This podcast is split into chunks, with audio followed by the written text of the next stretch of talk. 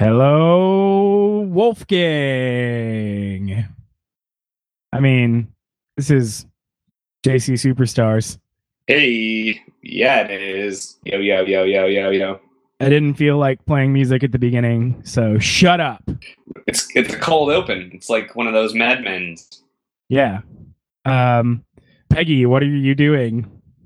Oh, I just wrote a killer ad for Ponds hand cream, so go ahead and go to your corner and try to one up me. I mean, I'm a woman about town in the 60s, just blazing trails, breaking ceilings. I'm Pete, and I'm drunk, and I'm going to grab your butt. Hey, well, you know what? You took advantage of me, which is not cool, but it's the 60s, and we haven't really been doing much about that right now, and I'm kind of defenseless, so whatever, I got taken advantage of. We made a kid. It's all good. I had no idea what happened to the kid, because I had to go, take care of myself, which I did. I'm a boss now. I'm a bona fide exec. Yes, hello. Partner or something. Hello, yes. Boss. I'm Don Draper, and I'm very drunk. I'm very, very drunk right now. This is what Don Draper sounds like. Jesus, Donald. Bert Cooper here. I couldn't help but overhear what was going on next door. Jesus Christ, you're hammered. You're wasted. You're a piece of sloppy garbage right now. Okay, today's sponsor is Catmat by Wordbird. Meowch! Is the spine of your feline no longer aligned? I'm talking about its chakra, so it shouldn't shock you that Catmat is finally here. Catmat is the only cat-exclusive yoga mat on the market. Just put it down in the studio and park it. Get ready for some relaxing tree pose, lotus, and even bridge pose, and watch that kitty recenter itself. You'll never experience another downward-facing doggone it again. Catmat. Visit wordbird.com/catmat/product/radio/offer/podcast/JC Superstars and enter promo code Joe Has Betrayed Us for a buy 5 get 1 free offer. Catmat, the mat that teaches yoga to your cat. Yeah, dude, I cannot stress this enough. The new year is here. This is over. You had your presents, you had your fun time. Now you gotta take care of your pets. Okay, get that mat for your cat. Don't let that cat go a whole year feeling like shit, all right? That's not cool. 2016 is a year of healing. It's a year of peace. So you better get that cat mat pronto. Brought to you by Wordbird. Well, I probably shouldn't be revealing this. This might be insider information, but I've heard rumblings in my discussions with Mr. Chris Wordbird that Yogi Dogi may be on the way as well. So you can get your feline and your canine. Get them together, get them doing some downward-facing dog, maybe some upward-facing dog, maybe some headstands, Just get all that working. Do some hot yoga classes with Poochie. Yeah, get your Buster at Bikram right quick. Winston, my family's dog, he's really good at the poses, but he's impatient. He doesn't hold them for long enough. His breathing's all weird. I know he's in his head. I can tell. I can see it right in his eyes. He's overthinking things. He's insecure. So, Yogi Dogi, I'm looking forward to that release, that album drop. Can't wait. Yeah, maybe they'll be releasing some herbal tea lines with it as well. That's interesting. Herbal tea. I like herbal tea. I had some Sweet Dreams tea made by Bigelow today, and I thought maybe it was sleepy time tea, but no, nothing on the package alluded to slumber or imminent nappage, so I just went for it and figured I'll get my relax on in the mid-afternoon, and it worked out pretty nicely. I didn't fall asleep at work. Oh. It was productive as hell. Sounds like things went well for you. So herbal tea, yeah, can't wait. God, so many good things coming. So great. So great. So great. So great. Wow, I love it. So that leaves one question from me to you. From kids from 1 to 92, what did you do today? Oh man. Well, I'm going to go ahead and pull the switcheroo lever right now and say that this segment is now for this moment in history, and this could change shortly, but this segment has now become, what did you do yesterday? And I'll tell you why. Yesterday was the bees' pajamas. Well, yesterday, all your troubles seemed so far away. Yeah, and then this lady, Eleanor, was like, hey, man, guess what? The sun just went down, so maybe stop singing so loudly because I got to put my kids to bed. Anyway, my neighbor, Eleanor. Yeah, but, okay, so yesterday, I had my first creative nonfiction writing class, the first class of any kind I've had in well over a year. The last class I took was an improv class, which is not the type of class I had ever taken when I started taking that. But this is like the first sort of scholarly, sort of analytical, you got to do some homework class that I've had in quite a while, and it was very cool. Excellent. So that's the highlight of the week for me so far. Did you say it was... Back in that creative jungle. Creative nonfiction writing? Creative nonfiction. I'm going to be talking about myself. Oh, talking about myself and talking about myself. Wow, yeah. And people I know. So it's called, the other thing that they could call the class is writing for selfish douchebags. Absolutely. Which is the perfect fit for me. I can't talk about anybody else right now. This is great. Yeah. Well, I need to ask you, now that I'm in this class, what would you like your pseudonym to be? Because I'm going to be writing stories out my butt about you. Not really. I'm not. Maybe. You might pass in and out. I don't know. I got to write some new stuff. I got to get some inspiration. Maybe this podcast will come into play. We don't know. We don't know. Can it be Argus? Argus? Yeah. Argus Filch? Just Argus. Just Argus. Argus. That's Filch's name, right? In Harry Potter. His first name's Argus. Am I way off? Whose name? Am I way off? You know, Argus Filch from the Harry Potter movies. He cleans up the walls, and he's got a kitty cat. I think his first name's Argus, but I don't remember. Yeah, I think so. My name's T. Boone Pickens. I was going more for a Harry Potter expert from Oklahoma. I was going more for Greek mythology. Argus. Now, what's Argus? Is he like a two-headed dog or something, or like a dragon? No, it's a there's a bunch of them, but the one I was specifically thinking of was Odysseus's dog. Odysseus's dog, huh? Now, I thought maybe the dog would have been Sirius Satellite Radio, Howard Stern. Sirius XM. Oh, yeah. I didn't know that. Yeah, okay. So Argus was a dog. Yeah, I'm your dog. You're my doggy boy. I'm going to make a boy band about you. I like it. That's going to be my story. Call it. Psych, it's fiction. Prove me wrong, classmates. Prove me wrong. You don't know me. I can make anything up. I'll big fish the shit out of you guys. I'll make stuff up, and you'll have to deal with it. You got to get a lead singer named Jason, so it can be Jason and the Argus Knots. Oh! Yeah, the Argus Snots. I'm going to get a bunch of, like, 8-year-old boys who are just little piss heads. And make them dress like dogs. And make them dress like dogs. You know, they can be humbled quickly under my watch. All of their background. You think vocals. You're hot shit? 8-year-old boy, put this costume on. Guess what? You're dog now. Yeah, I'm bigger than you. So try. All their background vocals are just them going woof woof woof woof. And there's one kid who gets a solo because he's got kind of like a froggy voice because his mom smokes a lot and he has secondhand smoke. So he's like, arf, arf, arf, arf, arf. Yeah. That's he turned him into a truly tragic character rather quickly. I know you got to get tragedy in there. Ask any Greek person, be like, yes, there is comedy, but there's also tragedy. It is the push and the pull. It is the sun and the moon. You need both. Anyway, that's my impression. Sensitive Greek. That's Greek great. Boy. Really great impression right there. His name is George Stephanopoulos. Oh, it's my character. I like it. Isn't that, well, okay, you know who that is. Everyone listening knows who that is. George Stephanopoulos, Caesar. What? Curve. Oh. You just got showbiz. Reversal of fortune. You got sweeped. Oh, speaking of the sweepage going in the nation right now, it's Oscar season. It's here. Golden Globes happened over the weekend. It's Oscar season. It's Oscar time. And I'm going to go ahead and I remembered the format of the show just now, and I'm going to go ahead and pass the baton to you so we can hear about your day. But we got to get to that Oscar discussion. I'm all about that. All right. So what did you do today? Well, yesterday. Mostly a whole lot of not a lot. Wait, a whole lot of not a lot. Relaxing day.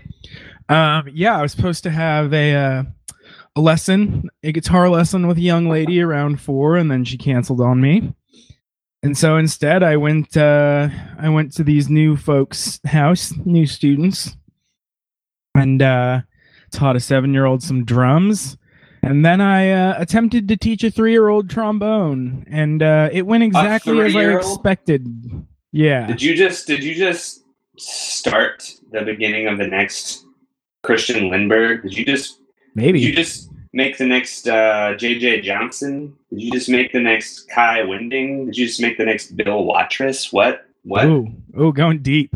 I could go forever, cuts, but I'm not gonna. Bone buddies. They're my bone buddies. They're deep in my brain. Yeah, well, so he's got an alto trombone, and I knew that was going to be a problem because, you know, he's 3. So every time I was fuck the alto clef. Yeah, well, so every time I was like, okay, so we have different notes. So don't do what I'm doing. And he couldn't not do what I was doing. But that's okay. He's 3. Whatever. Give him a break. He's Come on. 3, man. The fact that he's touching an instrument and is being taught the word instrument, that's a 3-syllable word. That 3-year-old's going to be just beat up for years. 3-year-olds get no respect. For knowing that word. No respect. Hey, I'm 3. I don't put my pants anymore. Can I get a little credit? Come on. Can I get a break in here? Come on. Come on. So, I guess that's pretty much it. Trying to think of any amusing or philosophical things that have occurred. Amusement is in the eye of the beholder. Yeah, no, I can't really think of anything. It's all good. You came up with a thing, and that thing is guitar lessons, education, nurturing children's music. A lot of big themes in your passage there. Yeah. See, I'm getting all literary now, even though I guess my class isn't really about literature. I mean, it's creative nonfiction literature. It's prose. It's more prose. Like shiterature. Shiterature. Oh, man. I got to talk to Gabs about some books at some point. Name-dropping Gabs. She's a bookworm. Name-dropping Gabs. I think the famous Gabs Kardashian.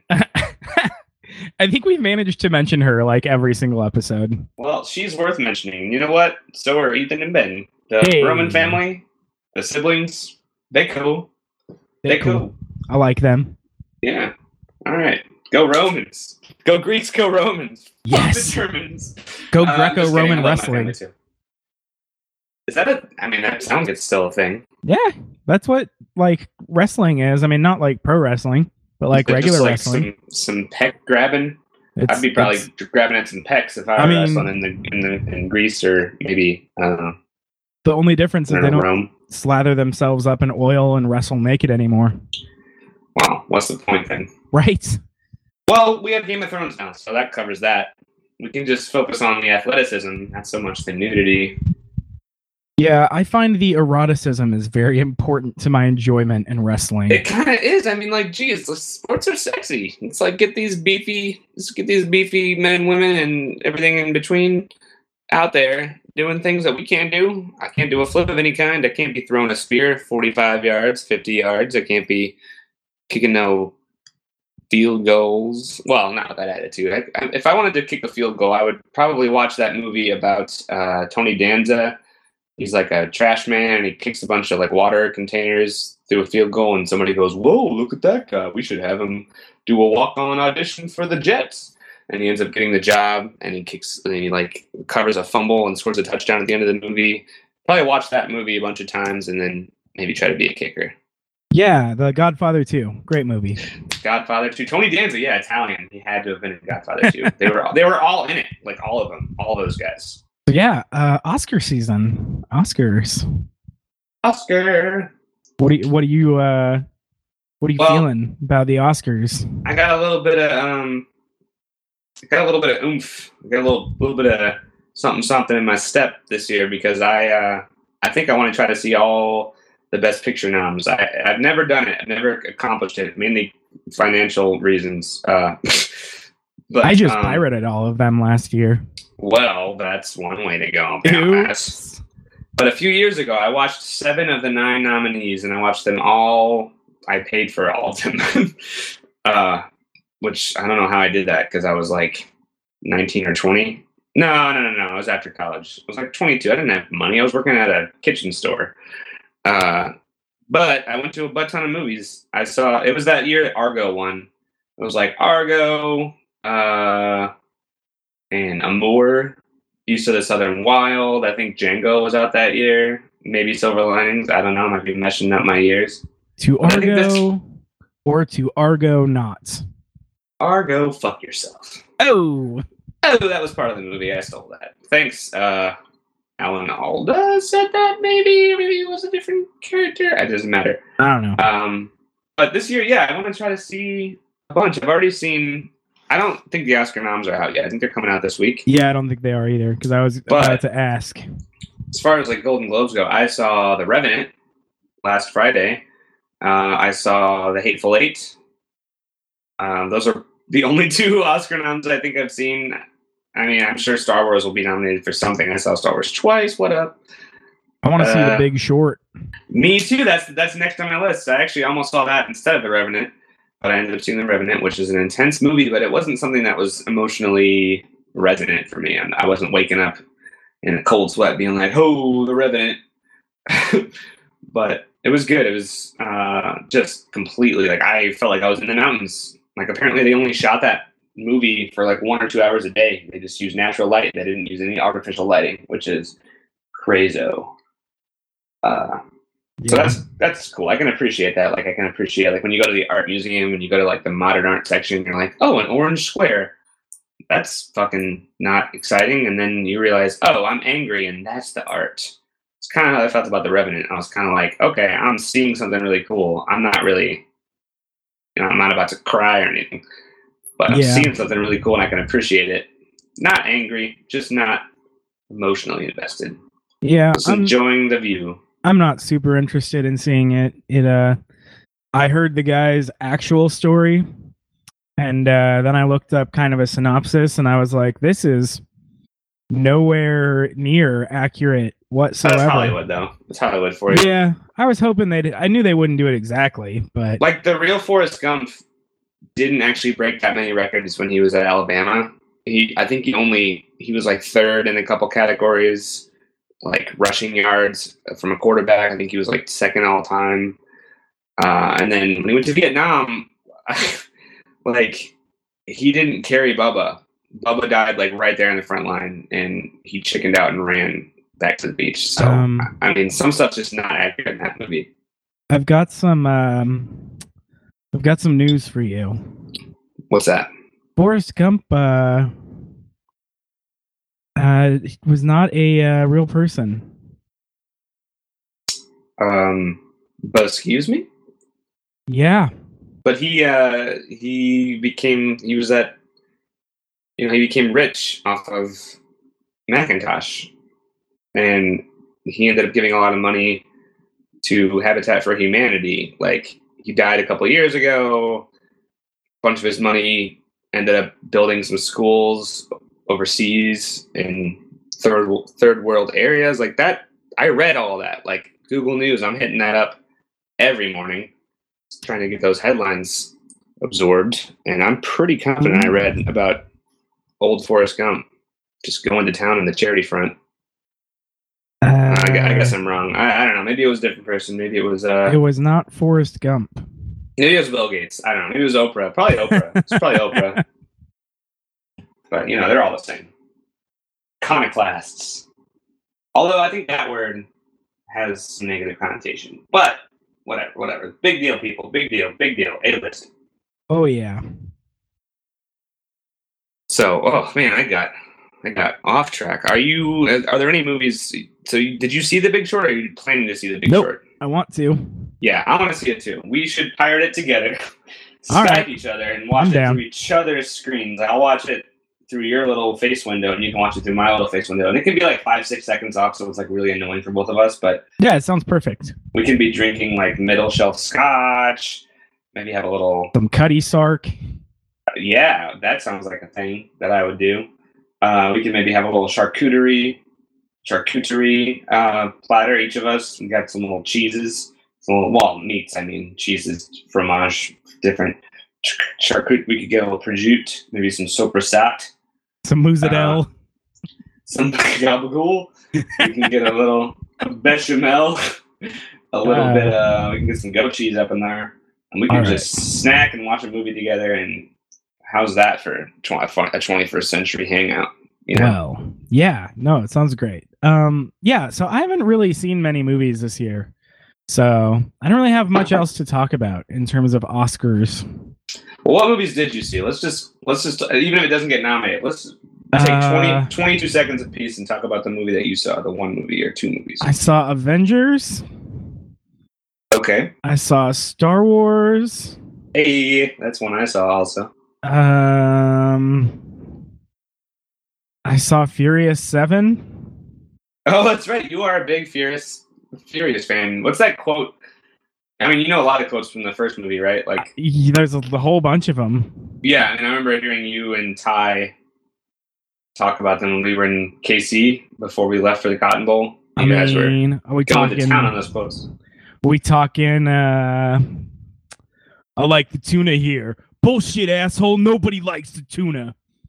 And then he starts to walk off, and the guy's like, "Hey, how about you go to Fat Burger and get yourself a double cheese and fries for $2.95?" Derogatory term for a gay person.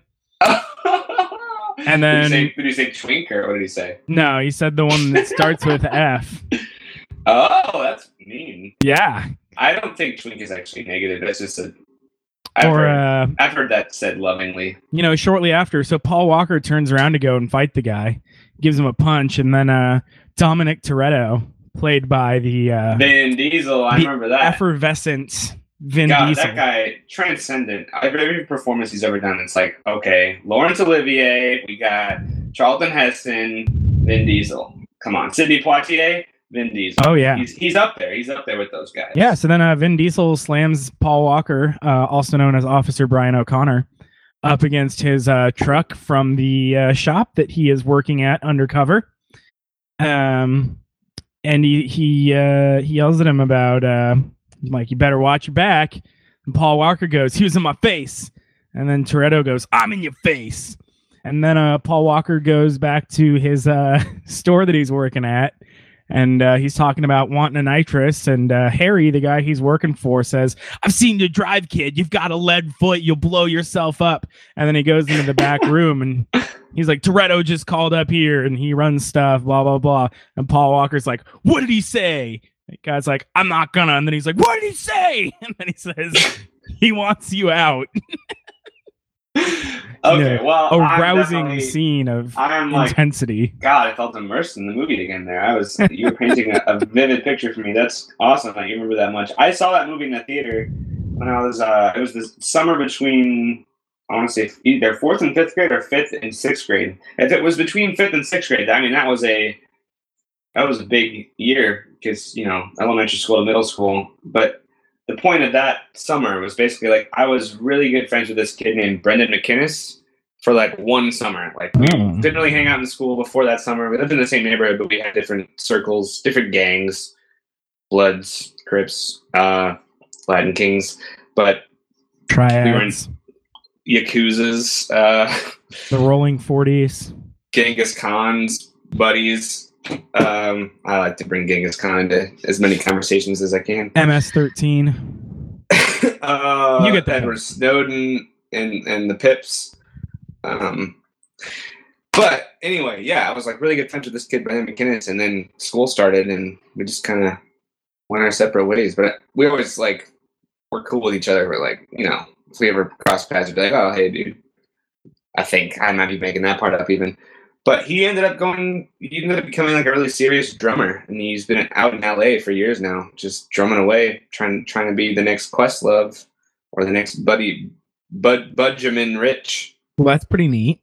Yeah, he's a really good drummer as far as I know. Like, I remember him being really good in high school, but yeah. So that's every time I think about Fast and the Furious, the original, I think of Brendan McInnis. Hope you're doing well, bub.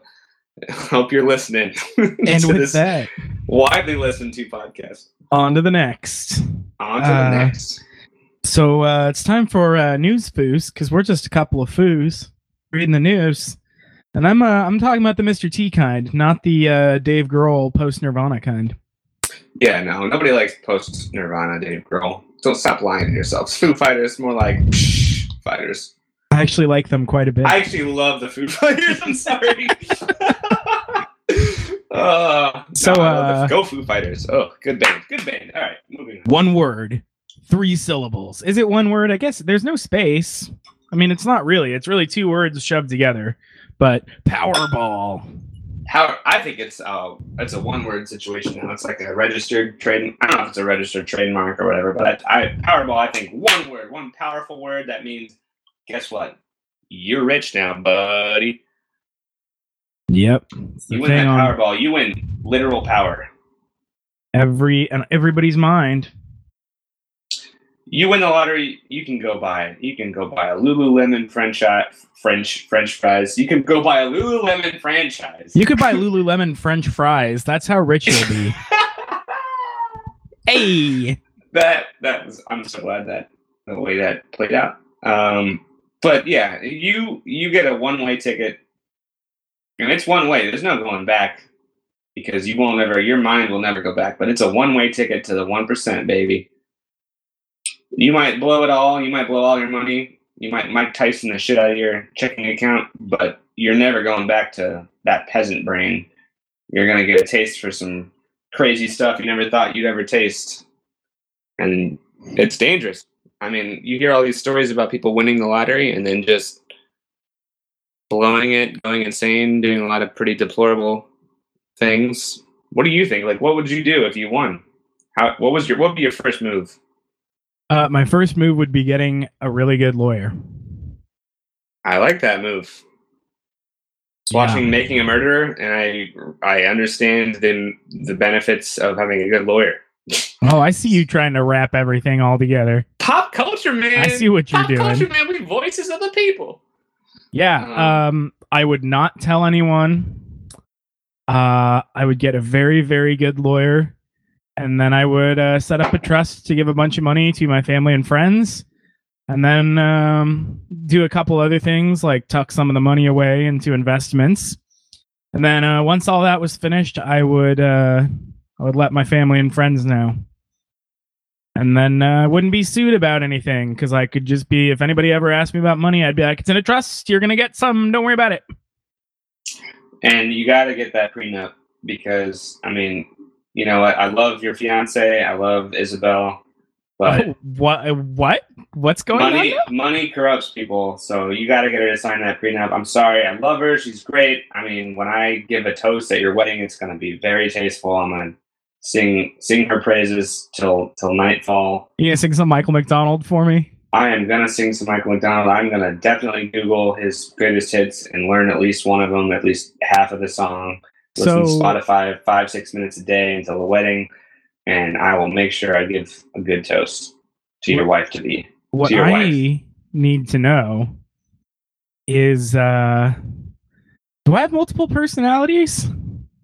Because dude, I let me have. Just say, I can see the future. I have entered. A different cognitive plane.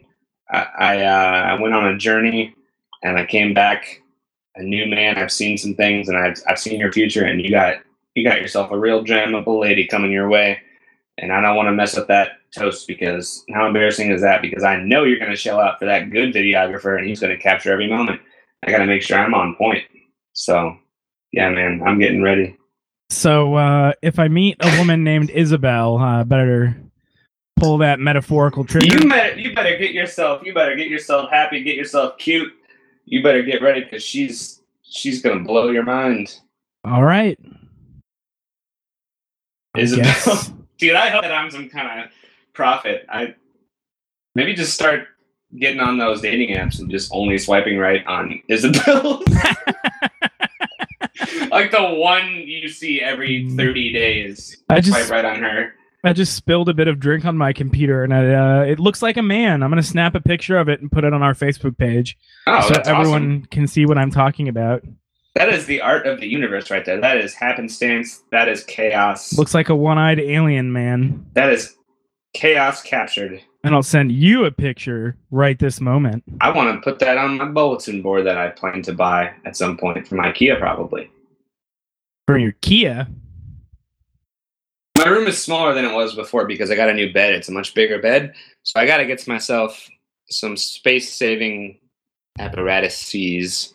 I got to get some hanging hooks or something for my walls. Get all my nice shirts just hanging from my walls like guitars in a Hard Rock Cafe. Mm. Spitting them jams. Def jam. I love it. Blueberry jam. Honey ham, canned ham. Can you? I am Sam. Can you dig it? Can you dig it? So, do you have yourself a Powerball ticket? I do. I entered a pool through work. So 72 of us bought tickets, essentially. And yeah, so we have like a 0.00000, whatever numbers you want, chance of winning. So... that's excellent. Cool. There's a chance, you know. There's a chance. It's a game of chance. It's a game of chance. You know, it's a great sociological thing. If you think about it super big picture, if you think of yourself as like the star child from the end of 2001 Space Odyssey, you look down and you go, wow, like so many people are sharing two things right now. This specific chunk of geography and this common interest in a completely just absurd, when you think about it, game. It's a game that a shit ton of people play, and only one extremely lucky person wins. Yep. Or a handful, but they're all extremely lucky. Like when you think percentage-wise, yeah, like the number of people who win are like some kind of weird. They're all miracles all of a sudden. Like we don't have the right words to describe them. I feel like the Germans might have some good words to describe the people who win the lottery.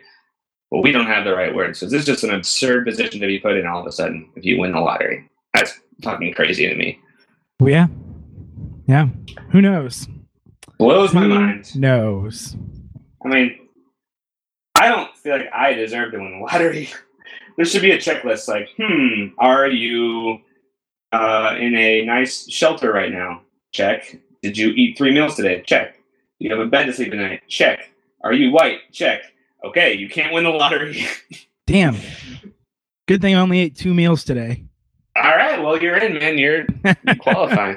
I ate 55 meals today because I'm a chubster. Oh, that's a lot of meals. You should eat less meals than that. Well, I consider every bite a meal. So, what do you think? Should we go on to philosophy, or should we try something new? I like new, man. It's New Year. This is our first episode of the New Year because our last one was on New Year's Eve. I had to get on I-70, get home for this party that I promised I'd go to, which was a good party. It was awesome. But I think in another universe, we partied on New Year's and made a podcast on New Year's Day, but we didn't. But maybe next year. In a better universe. In an orange universe. We're in a green universe right now, but in it's the orange universe. Mauve, if you ask me. Mauve, maybe a taupe. Yeah. Neutral. Something you can match those things with. Yeah. Well, let's do a new thing. Yeah, get at it. How about you tell the listeners what they've won? Tell the listeners what they've won? What's the segment called? I mean, I can tell them if you want. Why don't you tell them? I wanna hear this one. Hear it. All right, here is our news segment. I don't know if this will be weekly, maybe every once in a while, because, you know, these things take time. Yes. Basically, we're just going to throw out some stand-up with no audience, like no live audience. And it's kind of be weird and great, and we're going to talk about it. And okay. Joe has decided to call it Crickets with Joey Giggles. I like it. Yep. Yeah, I'm just gonna tell some jokes. I've dabbled in stand up, and it's been, gosh, almost a full year since I've done an open mic, and I've done 4 open mics ever. But I've been sitting on some jokes, and I figure, what better way to try them out than to just complete silence, other than Caleb, and just throw these little goofs out into the ether. See what happens, get some feedback, maybe get some emails at our Gmail, jcsuperstars@gmail.com. Go ahead and not quite correct. Oh, shit. No. jcsuperstarspod@gmail.com. I apologize tenfold. So yeah, let's get right into it. I have a few.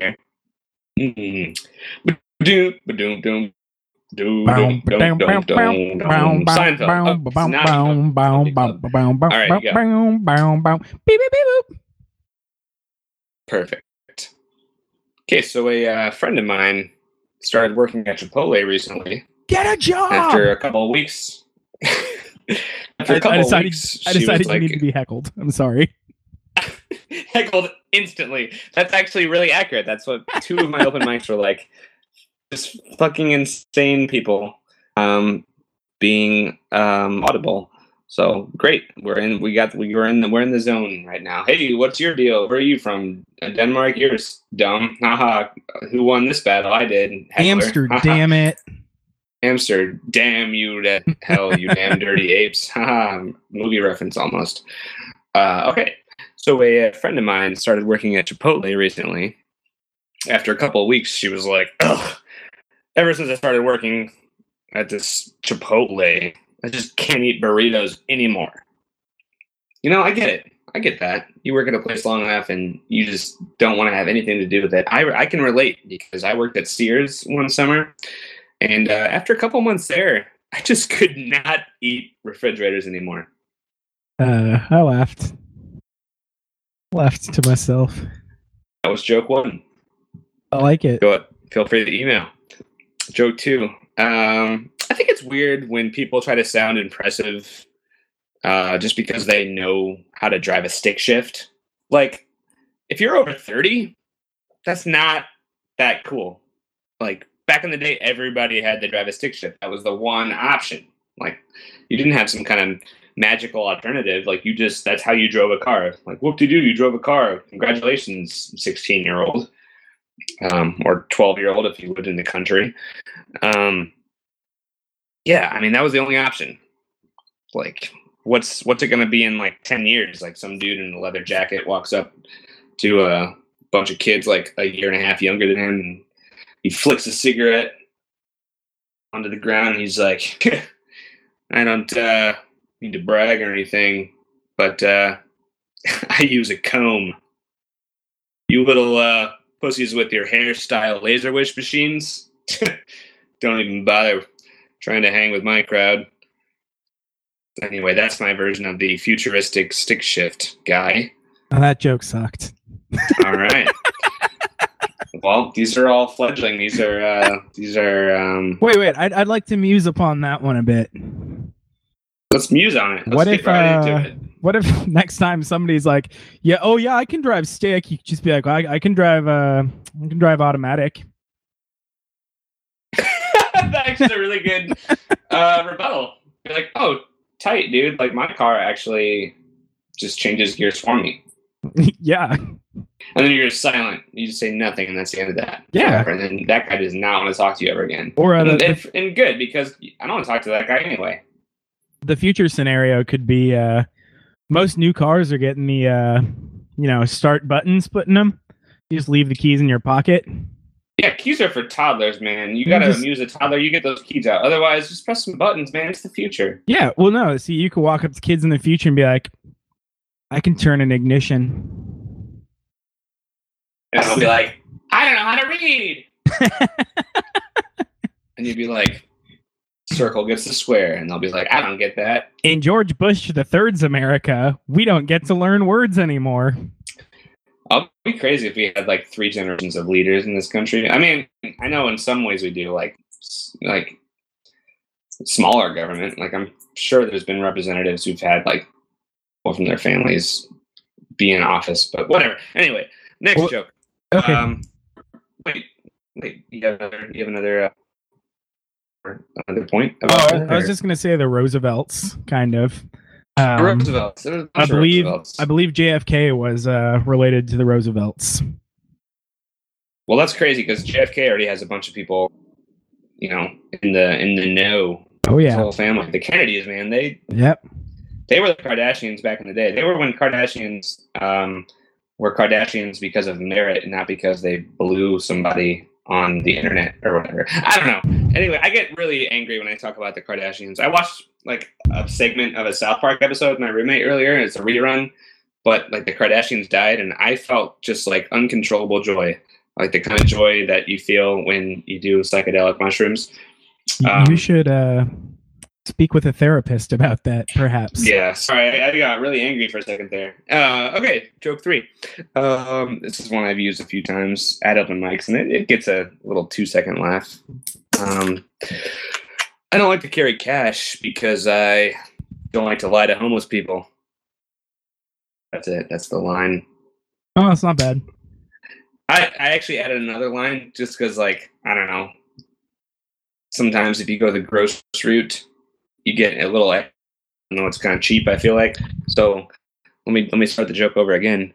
I don't like to carry cash because I don't like to lie to homeless people. I don't carry condoms because I don't like to lie to homeless people. Yeah, well, that's the gross route. You know, having unprotected sex. Unprotected sex with hobos. That's laughing, how that joke is. I was laughing fairly raucously, but my microphone was on my lap and not in my hand. Damn it! Well, that's the folly of man, right there. I have one that's like really. This is not even funny to me, but I'm gonna say it anyway. I'm amused by the phrase. Are you married? Are you married to the thing? Are you married to those pants? And that's how people say stuff like that because they're like, do you really like that? Could you compromise and maybe do something differently? Because I'm not feeling this thing that you're doing. But you know, if you're not married to this thing you're doing, then maybe we can, you know, can we talk change? I get that. That's an interesting adage that people say. Are you married to that dress? I just whatever. But whenever I hear that, I think of how funny it would be if, like, you were saying that phrase in reference to, like, a married person just being like, are you married to that guy you're married to? Because, like, I really want to sleep with you. And that ring thing is just, are you married to that ring? Are you married to that guy you're married to? Because it's really inconvenient for me. That's really not, I don't like that. That's not really, I like you, I like your whole vibe, what you're going for, but this whole thing, you being eternally by guy on paper, and you got these little pieces of jewelry that signify your undying love for each other. Are you married to that? Is that working for you? Is that a situation that you see yourself being in 5-10 years from now? Because I really think that we should be together forever because, you know, I just think that we have really... Basically, the whole joke is a guy going up and down with his inflection like that. So that's something I can workshop, I suppose. Yeah. So those are jokes that I ripped.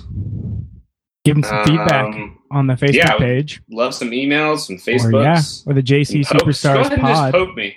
At gmail.com, jcsuperstarspod@gmail.com. JC Superstars, pod. Call 800-888-8888. Sure. So, Celino and Barnes, injury attorneys, 800-888-8888. Oh, yeah. Now I know what you're talking about. 800-588-2300. Empire. Oh, God. Okay, enough of that. I went on the internet and checked education connection. Oh, no, stop. Love that woman. I love that woman. Dude, in college, every time that commercial came on, I was like, stop, shut up. And she was just this nice little sweet girl wearing pretty modest dress and just being like, you know what's sexy to me? Getting an education, right. Learning some new stuff. I was like, I hear you, and I want to be with you, and I want to talk about that. Oh, and right. Never met her, so it's okay. Life is weird. The universe is strange. Oh, man. Okay. So, yeah, mine are a lot more concrete. I have done an open mic never. I just have a few ideas. Hit me with your best shot. So, here goes number one. So, like... you know, if you're like a parent or a child of a parent, which I think most people tend to be, probably accurate. You know, you're always encouraged to like follow your dreams and do whatever you want to do, like whatever makes you happy. So, am I a total dick if, like, hypothetically, when I have kids, my 5-year-old walks up to me and is like, I want to be a fireman, and I like tell him to go fuck himself because he needs to go to college? That's one way to parent, I feel like. I thought the funny way for that joke to go, if you wanted to run some kind of persona, like you're some kind of blue-collar guy of the, like, all-in-the-family ilk, if you do that joke, like, your kid comes up to you like, Daddy, Daddy, I want to be a fireman, and you're like, you can't be a fireman, you're a girl! And it's just, like, a joke about, like, an old-school prejudiced asshole who doesn't respect women. That's one way to go with the joke. You can't be a fireman. You're a girl. You'd be a firewoman. And then your daughter says, actually, I need to talk to you, Dad. I'm transgendered. That would be progressive. That would be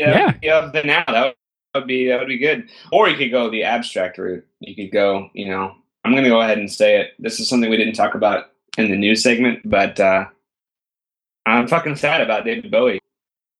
Oh, yeah. Yeah. So what I was getting at, though, abstract art. I feel like David Bowie, he was pop. He was abstract. He was artsy. He did a lot for the art world and the music world. Because, music and art go hand in hand. But abstract version of this joke is your kid goes, Daddy, Daddy, I want to be a fireman. And you're like, you can't be a fireman. You're a bowl of ramen noodles. Where are my pills? And then, I like that. The joke's over. So, all right. That made me chuckle in my funny bizzles. So, my other idea is kind of semi-stolen, not from another comedian, but I guess I'll give a little bit of backstory here. So, when I was living in Boston, I went out for a drink with my roommate Blaine and our friend John, and he was telling us about him wanting to do stand-up, and he was too embarrassed to read it. So he gave his phone to Blaine to read the stand-up ideas he had, and Blaine read the entire thing completely straight face and read all of the stage directions with it. And that was so funny. That's killer. Oh man, I love that. That's actually, I've had an idea about doing that. I mean, I guess it's an idea that people can come to independently, but my version of that was like, I was thinking it'd be funny if, I have a tendency to go the race route because I'm fascinated by what it's like to be other people. I've been reading this book. I'm going to go ahead and plug this book real quick. It's called Between the World and Me by Ta-Nehisi Coates. It is, if you're a white person, you should probably read it because you might think you know some stuff, but you don't know anything. You don't. Just read this book, Between the World and Me. Anyway, my version of the joke is like, I was thinking it'd be funny if, like, you're some guy, you walk up, you're like, hey, my friend Derek couldn't make it tonight, but he's been just dying to try stand-up, and I figured, just for his benefit, I would tell his jokes and just see, just even, like, as a sort of just a general survey if his jokes get any laughs. And then you pull this piece of notebook paper out and you start reading these, like, really just, you start, you're like, why white people gotta do, and then people are like, uh-oh, he's doing one of these type of things. And it's, like, multi-layered because some people might hear a routine like that, be like, oh, I get it. He's, like, his friend's black and he's doing, like, his black jokes or whatever. But then the next layer can be, like, the next layer of people, like the deep people, the Tim and Eric watchers, can be like, this is fucking racist. And just realize that even trying to do a character or do a bit is racist. And that's not okay. And that's the kind of thing you learn if you read the book Between the World and Me by Ta-Nehisi Coates. Oh. Excellent. So it's multi-layered. You can entertain the less educated people, and then the educated people can be like, whoa, this is, like, okay. This is not good. This is a commentary. Can't be doing jokes like this. This is the modern day minstrel show. This is not good. And then, I don't know, we all learned something, and then whatever. All right. So, yeah, my idea for the bit is basically to have people send me, like, people who, like, have barely done or haven't done any stand-up. Just send, like, bits to me, complete with stage directions. And then I would just read a couple of them. Stage left. I wave my hands violently in the air and I make a joke about beach balls. No, see, it was It was great because he had everything written out completely because that's just the kind of guy he is. So he like had his joke, like, and a lot of his jokes were actually pretty funny, but he would like have his jokes. He'd be like, oh yeah, so this is going on. Am I right? And then he would like look up at us and then he would look down at the phone and go, long pause. Or like, that's like Andy Kaufman's nephew. It was amazing. Like, I don't think any of us can ever touch Andy Kaufman, but like I feel like people who knew Andy Kaufman closely, like that's the kind of joke they'd be like, okay, I'm scratching the surface of Andy Kaufman. That's some Andy Kaufman level. Yeah. Some meta, some multi-layered. Right. It's a multi-layered cake right there. One of the other things that I really liked was there was like an edgier joke that maybe could offend people, and so he like says this thing that's kind of edgy, and then he says chuckles to himself. So Blaine reads it as like says the edgy joke, then says chuckles to himself, and then just goes, but really, long pause. Like, oh god, I hate stuff like that. But John and I were both crying from laughing. It was amazing. See, that's like Bowfinger level comedy right there. Oh god, what a great movie. That's just like, that movie has something for everybody, because if you're, you know, not all that, if you're not like deep into smart comedy, you're gonna enjoy it because it's just silly. It's a silly movie. It's just fucking funny. But then if you're like kind of a cerebral, intellectual, kind of up your own butt kind of dude like me, there's just a whole bunch of other stuff for you in that movie. Like, there's so many layers of comedy in that. Oh, it's so good. I would love to talk about Bowfinger some more, but let's save that for next time because we're already at another time. We're already at 50 minutes. We got a lot of stuff to get to. Oh, Snapple lady. Yeah. Okay, all so right. one more. Did I tell I don't even remember. Did I tell my Panera story last week about the guy who took my food? You may have told it to me while we were at Panera, aka okay. St. Louis Bread Company. No, don't call it that. Okay, just tell it. Tell all it. Right. Okay. So, it's worth hearing. Yeah, this crazy thing happened to me at Panera a couple weeks ago. I don't know if I really need to change much, but to make it a stand-up bit, obviously there needs to be more back-end substance. Anyway, so I'm going to Panera, just normal lunchtime, and I order my food. I'm standing at the counter waiting for, you know, like 5 minutes or so. This guy dressed in a suit walks in, orders his food, standing there. My pager starts to buzz. I'm like, oh, great. I walk over to the counter and they go, Caleb. And I go, yeah. And I put my hand on the bag. Guy in the suit has just finished paying, walks over to the counter, looks the guy dead in the eye, goes, is that mine? And the guy goes, I don't know, I guess. And then he took it and started to walk out. And I said, sir, I think that's my food. And he kept walking. It was a good 5, 6, I don't know, like maybe up to 10 steps. He gets to the door, starts to push it open, finally registers what I've just said to him, then turns and looks at me and just says, whatever, and leaves. What? That's not an option. You can't do that. Anyway. What? Why would you even want that? I don't know. He just wanted to get the fuck out of there. He's like, he's not only putting you out by taking your food, but he's just like, I don't even care what I fucking ordered. I just went out there and said some words for a couple seconds. I don't give a shit what I eat. I just have to eat to live, which is not even something I enjoy that much. Yeah. Fuck. He just wanted to get out of there. Gee, that's stupid. What if he was allergic to frontagachin, which is a great, great menu item at Panera Bread. It's a wait. Hold on. Okay, give it a second. All right, try again. Maybe he's allergic to that mayo. Yeah.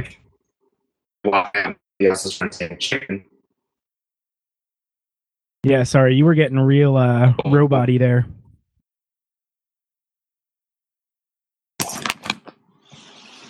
You should be good now. Technical difficulties? Yeah, you're good. We're good. I don't hear you. Oh, you don't hear me. That is an issue. Don't you just love it when we just leave this kind of thing on the air? So Joe's gone. So this is now JC Superstars, a very special edition of JC Superstars. Let's shove in as much shit talk on Joe as we can. I'm going to take a call. Oh, okay. I guess I'm not going to take a call here. That wonderful special edition of JC Superstars is now ended.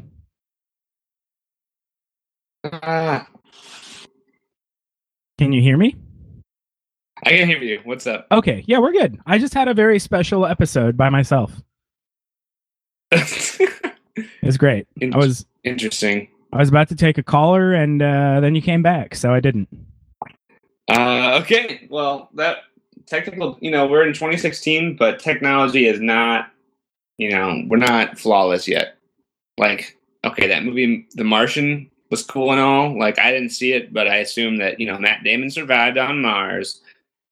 I don't think we're there yet with technology. Like, if our podcast tech can crumble, then we're not about to save somebody who gets stranded on Mars. I'm sorry. It's just not going to happen.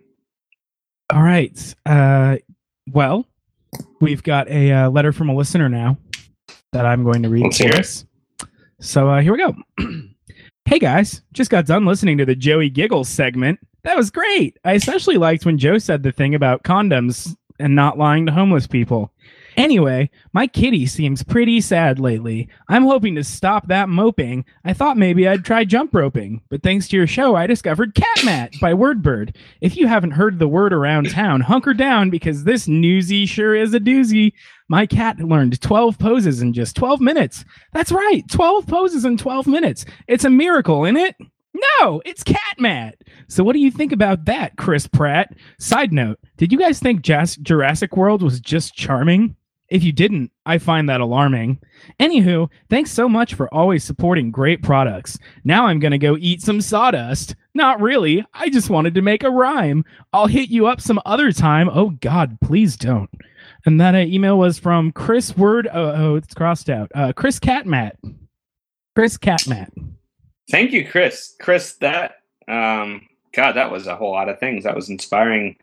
You are correct about that Catmat. It's 2016. It's time to treat your pets. And I honestly, I've never been a cat guy, but this year is the year of me being cool with all living things. Like I got roaches all over my floor right now. I'm not going to squash a single one of them because you know what? They have a right to live. A lot of people say, oh, you're in my house. You shouldn't be here. I'm going to squash you. Well, you know what? Roaches don't know that. And roaches were around before us. So. Well, New York. Go ahead, is roaches. Eat my trash. It's fine. New Metamorphosis. Franz or Kafka. Frankie Kafka. New York is a right to live state. Yeah, you can't just be choking dudes out for trying to sell stray cigarettes. You can't be doing that no mo. Yeah. It's 2016. Everybody has a right to live. I don't want to say all lives matter because I think that hashtag is a cop out. Black lives matter. Roaches lives matter.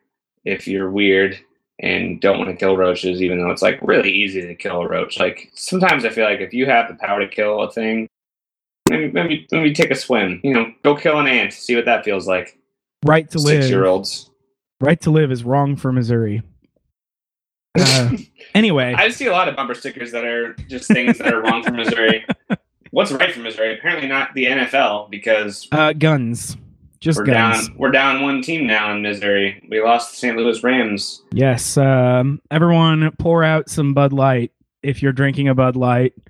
Otherwise, give yourself a pat on the back for not drinking macro brews. Listeners, I'm from St. Louis, and I'm not that heartbroken about the Rams. I got to say, I'm sorry. I mean, I totally get. You hate on Stan Kroenke, but you should have known way earlier than now what you were getting with Stan Kroenke. That dude, his last name is Kroenke. It's Kroenke, and you know what his real name? What his first name is? It's Enos, which sounds a lot like anus. So and like penis without the P in front of it. Penis, anus. You're not hanging out with a very nice crowd. Penis, anus. I'd like to say I had a Kroenke anus this morning. Me too, man. I've been eating a lot of nuts, and it's just kind of. It's kind of rough. It's been kind of sharp and it's been kind of painful, but we'll push through. I'm eating a lot of almonds, a lot of Trader Joe's almonds. It's time for philosophy with Joey Swolebags. Let's get it. The original Jersey Shortman. Today I have questions about eggs. Okay, let's go for it. All right. Do you think that Eggs Benedict were originally topped with the pieces of a man named Benedict? And that's how they got their name? Well, I've never known anyone named Benedict. Sorry. I have not been alive at the same time, to my knowledge, as someone named Benedict, other than Benedict Cumberbatch, and I've never spoken to him in person. So I can't, I guess if I wanted to ask somebody about the validity of the statement, Benedict eggs have bits of Benedict in them, I would have to probably talk to Benedict Arnold or Benedict Cumberbatch, and Benedict Arnold is dead. Benedict Cumberbatch is not full of exposure. Like I probably never talked to that guy. I have some good news for you. What's that? Our research team has reanimated Benedict Arnold, and he is here to talk to you about Eggs Benedict. Oh, yes, hello, my name is Benedict Cumberbatch, isn't it? Oh, interesting. Where'd he come from? Here, I'm Benedict Arnold. Look at this boy, Benedict Arnold. I'm Benedict Cumberbatch, and this boy who goes by Joey Swolebags or Swole the Short Man from New Jersey or whatever it is, he's just sitting there all stunned like he's seen Casper the Friendly Ghost, only in this version of the story, Casper's not friendly at all, and he's quite menacing. He's violent, and he's trying to hurt Joey Swolebags. But his face is so white and pale, even whiter than normal, isn't it? Benedict, I have to say, Joe may have never spoken to you, but your performances, they speak to me. I was in that movie about the machine that broke codes in World War II. Yeah, okay. I was gay and they melted my dick or whatever. I read about it. You're done here. Yes. So, Joseph, my answer to your question is, yes, somebody took out my hair and pieces of my scalp and diced it and placed it a bit upon an egg. That is how it received its name. So what, dude? Like bits of you were on a breakfast at one point. And that's what he told me. Unfortunately, his reanimated body has crumpled to the ground, and now there's a pile of crater dust on my floor. You know what? We gotta get this reanimation thing down. I watched Reanimator around Halloween. I gotta say, I was, blown away.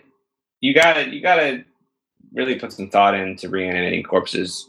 You can't just flirt with us. You can't be like, oh, hey, Benedict Arnold is around right now. Talk to him, and then be like, psych, he's dead again because we didn't get our technology right. Like, come on, doctors. Yeah. Well, Sorry, I got kind of mad again. I get mad sometimes. It happens. So, yeah. You got a question for me, or is it more eggs? Let me hit you with an egg question. I was talking to my roommate earlier, and my roommate was saying like he might want to be a vegetarian or vegan now because he watched this documentary about animals and not about animals, but about like the food and agriculture systems that exist in the U.S. right now. And you gotta say he had some good points. I can't remember all the details, but we abuse these animals, and animals, here's the big thing, is these animals produce, especially cattle, produce a lot of poop, and this poop weirdly damages our environment.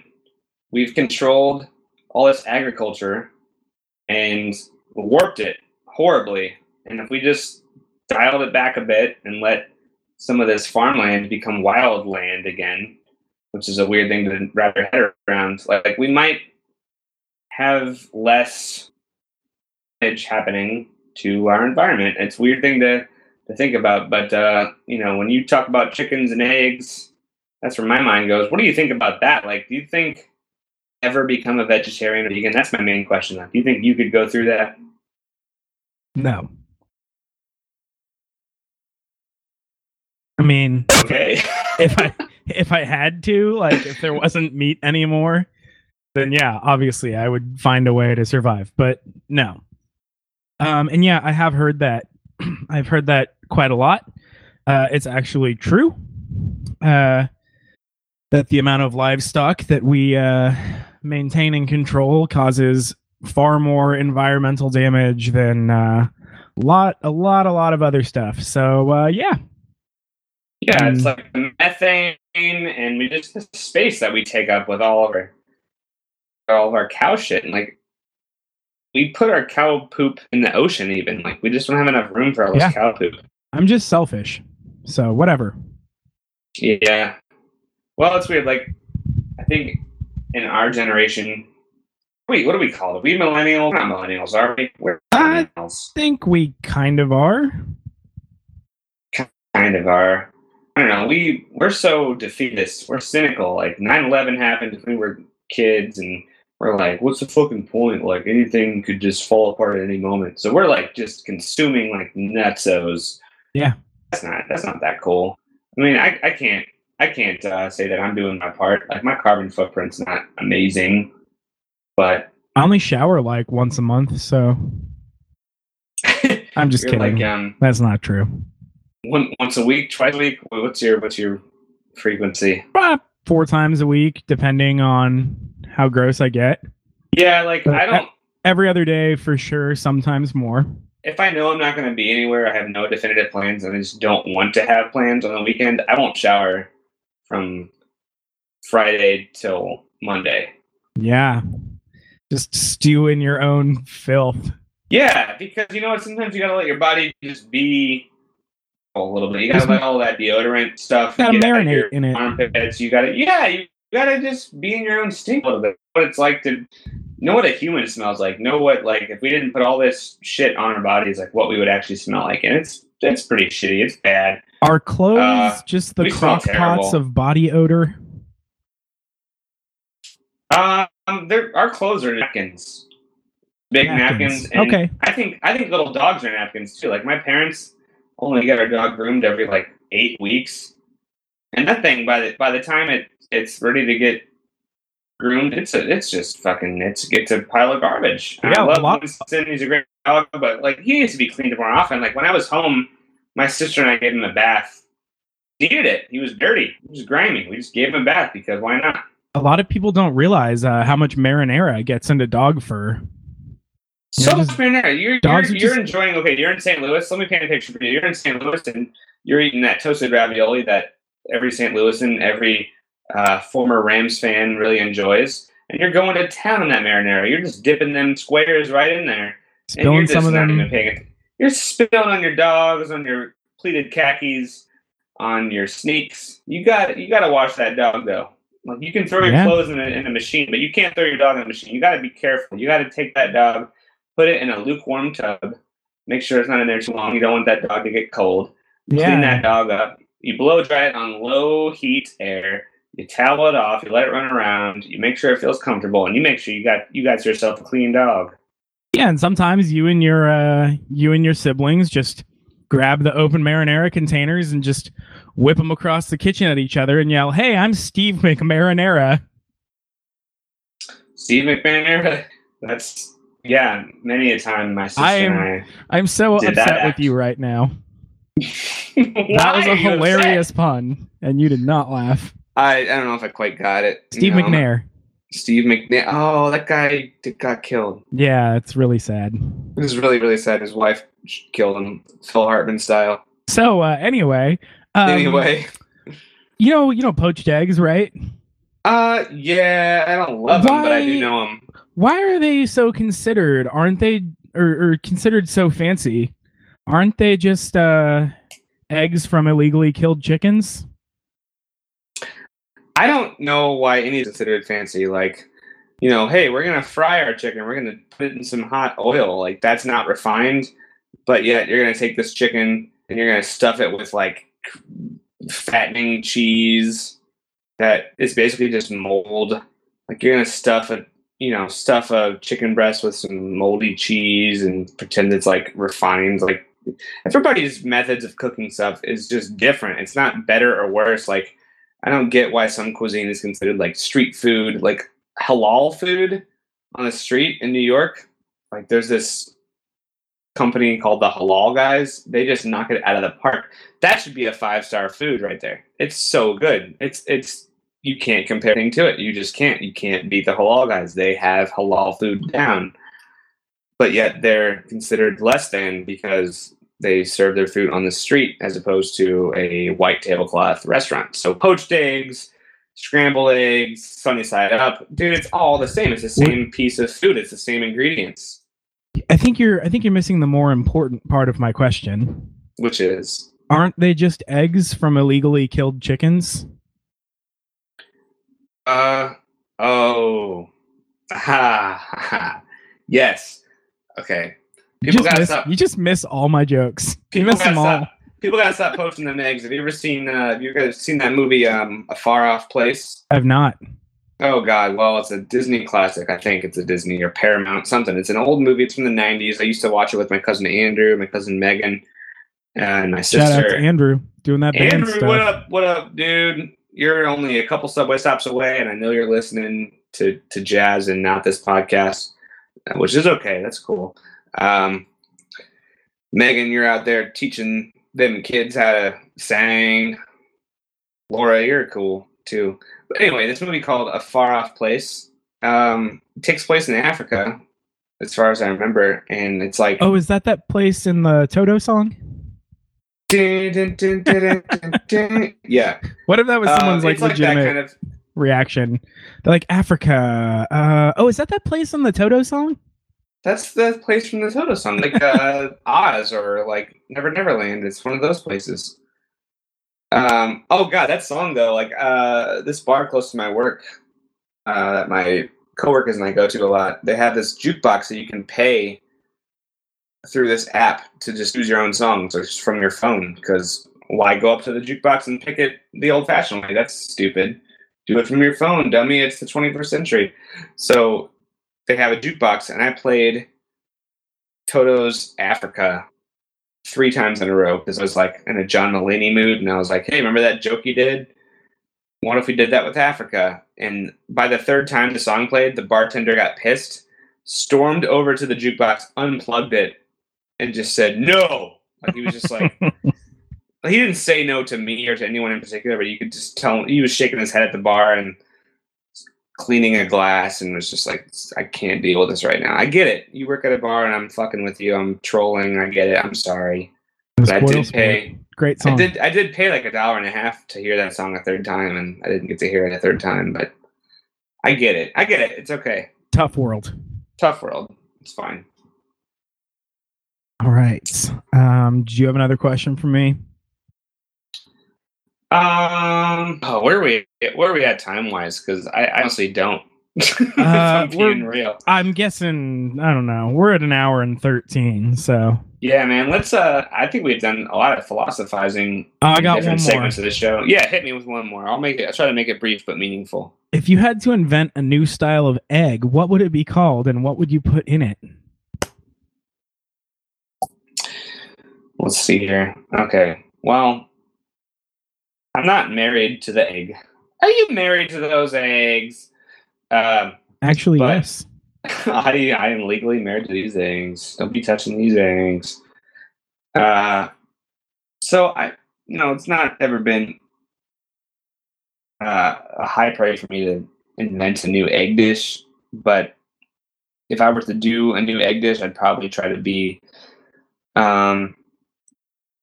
economical about it. I'd probably try to make some money off of it. So like, what's popular? Okay. Being healthy. That's something that people are trying to do a lot, especially this time of year. So how do you get healthy and still have a hearty breakfast? Well, you go for the egg white. You go for egg whites. You take that yolk out. So my new dish would probably involve egg whites. And I think egg whites are the most aesthetically pleasing when they're in a Frisbee shape. Like when you go to Subway to get a breakfast sandwich, they have these egg whites in a circle. Oh yeah. They're rounds. Little Frisbees. So I would probably make a dish involving these little egg white discs, and what would I do with those? Probably, It's so typical to put like, oh, what are we gonna pair with this egg white? We're gonna put some cheese probably, and then we get some green pepper, maybe a little onion, maybe a little ham, pinch of salt, pinch of pepper, maybe a little ketchup if you're one of them New Yorkers, and you have yourself a little breakfast treat to go. Like, that's too typical. I think what I would put in the egg white disc is a college scholarship. Oh, nice. Yeah. And I would do like a Willy Wonka thing where like a menu item at Subway would just be an egg white disc. And that's a pretty bland meal. But every time you buy it, you have a chance at getting a scholarship to NYU's Tisch School of the Arts, which is a really good school. Just keep buying those egg whites. Worst case scenario, you get some protein in you, not a lot of fat, and you're energized. You got some fuel. What would you call this? Best case scenario, you got some fuel and you got some education coming your way. That's pretty cool. What would you call this dish? I would call it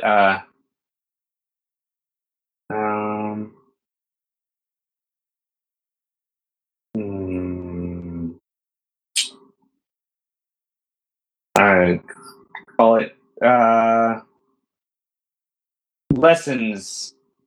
Lessons. That's great. My idea is not as good. What's your idea, and why are you judging it? Maybe it's awesome. Let's hear it. So I'm gonna put a knife in a pan, and then I'm gonna crack an egg and cook an egg over the knife. So like part of the knife is still showing, but there's an egg cooked over the other part of the knife. And I'm gonna call it Eggs Caleb. That's pretty stir. I like it. That's very Tarantino.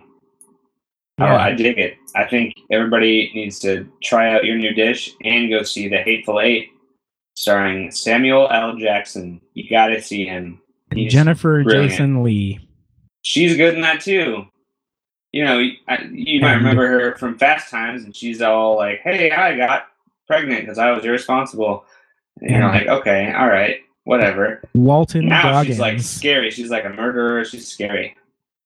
Walton Goggins and Tim Roth. Walton Goggins, a character actor. You might remember him from Tombstone. Or The Shield. Or The Wiz. He was a blade of grass in that play. He sang the high harmony in the beloved Ease On Down the Road. Ease on down the road. Do, do, exactly. Do.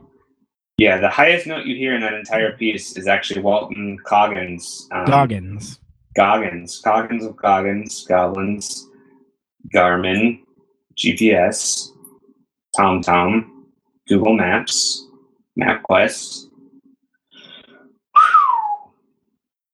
Yeah. So take the reins. Is it time for a hate debate? How are you feeling on a hate debate? I don't know, man. I feel like I might be at the tail end of my energy spectrum. I think we've had so much insight and so many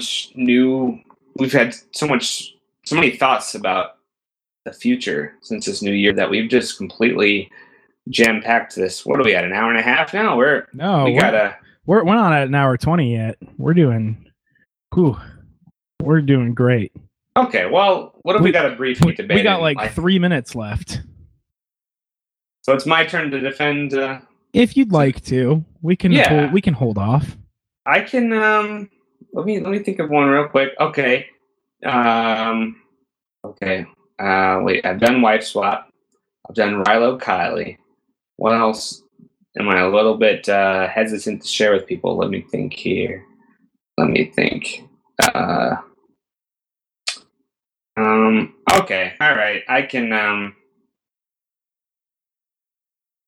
I can probably defend. All right. Yeah, I got a thing. Let's do it. Let's go ahead and get into it for a minute. All right. I have a short proposition for you. What's that? Since I've been doing so poorly in the hate debate, I was wondering if we could do celebrity hate debate. Would you like celebrity hate debate? Would you like to argue with Mr. Michael McDonald? I would. Okay. I don't know the man personally, but if you have him at an arm's length, got him. He said he's only going to be singing his answers to you. But great. Well, if you can get him set up with a microphone and get him squared away with what our show's about, and hello, Joseph Deutschman, this is Michael McDonald. Oh, hello, Michael. Wow, you were ready to go. You were poised for performance. I'm always ready to sing. Cool. I'm honored to be in the same room as you. Thanks for stopping by. This is cool. We're actually in different rooms. Yeah, that's true. I like to pretend that we're in the same room, but I'm in one city, you're in another, Caleb, and I guess different city than Michael as well. But we're all part of the same strange planet. Let's get this party started. Let's do it. So, one thing I'm a little bit guilty about enjoying is every once in a blue moon, I will go to the local bodega and I will buy nothing but strawberrita, cranberrita, mango-rita, lime-rita, any one of the tall boys of the Bud Light products that are somewhat like margaritas. Basically, the canned margarita drinks made by Budweiser. I've probably tried every single one of them multiple times. I will just go to the bodega and buy those. You neglected the Apple-orito. Okay, actually, that is one I haven't tried, but I think that's probably because I feel ashamed of having tried all the others: mango, cranberry, lime, strawberry. What else have I tried? Well, certainly, definitely was 4. There's something about buying those that makes me feel kind of just like, ugh, what am I doing with my life? But sometimes you just want to. Of how many calories are in those drinks? Yeah. That's what I was getting at. I mean, you're basically drinking a pile of sugar and some alcohol. So you're kind of buzzed from the alcohol, and your belly is just like, oh, this again, sugar. And you wake up the next day and you just feel like you feel like you swallowed the world's largest jawbreaker and drank 2 bottles of champagne. Sounds and then to passed me. Out. Sounds to me like you're making my argument for me. I'm trying not to, but let me make a case for the drinks. So, here's one thing. You want to get buzzed, but you are on a budget. You're not going to be buying Coors Light. That's not going to get you drunk. It's just not. I'm sorry. It's cheap. You can get a tall boy for $1.50, but that's not going to get you drunk. That's not worth your time. You're going to fold really quickly, and you're not going to be fail. You got to get yourself some... it's around Thanksgiving. You got to get yourself a cranberry, man. You got to get yourself a cranberry or 2. And you got to get drunk off of those. Just see how that makes you feel. When I was poor, I only drank 40s and Mad Dog 2020. See, I've never had any Dog 2020. Never had any bum wine. I think the lowest tier drink I've ever had that I've ever bought more than once. Sadly, I bought Bud Ice a couple times because I was on that bum budget and I was drunk real fast. Let me tell you a little story. Bud Ice is better than Limeritas. I've been in a feud with Jimmy Buffett since 1984, so anything to do with margaritas pisses me off, yeah! Well, Mike, I get it, but I'm sorry. When you're on a budget, just want a fruity drink, you're going to go waste away in Margaritaville, and you're going to do it with a thin wallet. You're going to walk into that bodega, you're going to talk to Sam, the guy who runs the place, He says his name is Sam, but he looks like he's from Syria, so you don't know if his name's Sam. It doesn't matter, though. He's nice. And you go right to the back cooler, and you look at that top row of tall boys, and you see cranberry-rita, mango-rita, lime-rita, strawberry-rita, given. It's the right time of year, apple-rita. Like, which two of these do I want to go on a journey with tonight? Doesn't matter which you pick, because they're all delicious. But so, cool. You know. 45 is a much better option to get drunk on a budget. Colt 45 is great when you can, but or Steel Reserve, I don't like in the slightest. Drink Stag. Oh, Steel Reserve. No. Oh, Caleb's back. I just back from the bathroom, I guess. Our research team did a little Marty McFlyin. They went to the year 2045 a few months ago, actually, without letting me know. Turns out that Strawberita is going to cure cancer in the year 2034. So, dude, I've been preaching it. I've been saying you got to get yourself one of the boys at least once a month. Do yourself a favor. Get yourself a refreshing drink. It's like 12% alcohol. It's one can, dude. Just take the edge off and enjoy the fruitiness. Even celebrity guest and America's treasure, Michael McDonald, couldn't save us. No, he literally passed out on your futon. I can see it through the Skype camera. I'm so disappointed right now. You gotta stop letting him eat so much cornbread. That's dangerous. Listen, that man is a joy. It's a joy. He is. I love his voice. I really do. And I love every moment I spend with him. But you can't let him eat that much cornbread. It's dangerous. There's some beans. There's some good cornbread. Okay, well, that clearly was sleep singing. That he's not conscious. I don't believe you're conscious, Michael. All right. Your eyes are half closed. Come on. You got to get yourself together.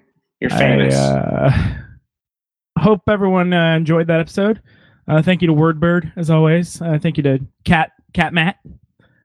Get yourself a Catmat. Your cats deserve better, okay? Enough's enough. 2016, treat your pets right, treat your body right, get yourself right. The top 1% of pets do not practice yoga? Yeah, that's true. The top 1% of all pets do not get the exercise they need. And it's just take your pets out, man. They're domesticated. And if you're going to live in the lap of luxuries, these pets need to do that also as well, in addition to, and such as. Yes, thank you, Miss South Carolina. Big thanks to Michael McDonald. That's all I've got. So that's all I've got. Thank you, and good night, or good day, or good morning, whenever, good night and good luck. Wherever you may find yourself listening to this. This has been This American Life. Hey, if you're in New Zealand, if you're in Tasmania, better watch your back. Yeah, that's all I have. Because the Grinch is coming for you. The Joey D's coming for you. I know what you did last summer. I know what you did last summer. I still know what you did last summer, Jennifer Love Hewitt. Okay, so bye. Bye. Bye. Bye.